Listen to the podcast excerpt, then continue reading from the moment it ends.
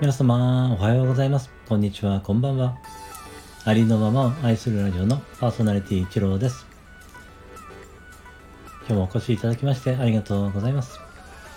今回はですね、ここ今ポエムで、ルールという詩をね、朗読させていただきます。よろしくお願いいたします。うまくいかないことが多いな私以外は上手にやって見えるから、私の知らないルールがあるのかな。社会の勉強で聞きそびれちゃったかな。朝早く起きる方法とか、嫌味を言ってくる人を流す方法とか、どこかの教科書に載ってたかな。まあいいか。それでも生きていくの。一日一日をなんとか生きていくの。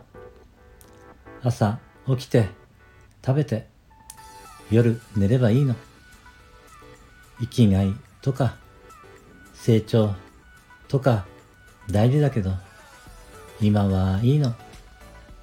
とにかく一日一日を今を今を生きていくの。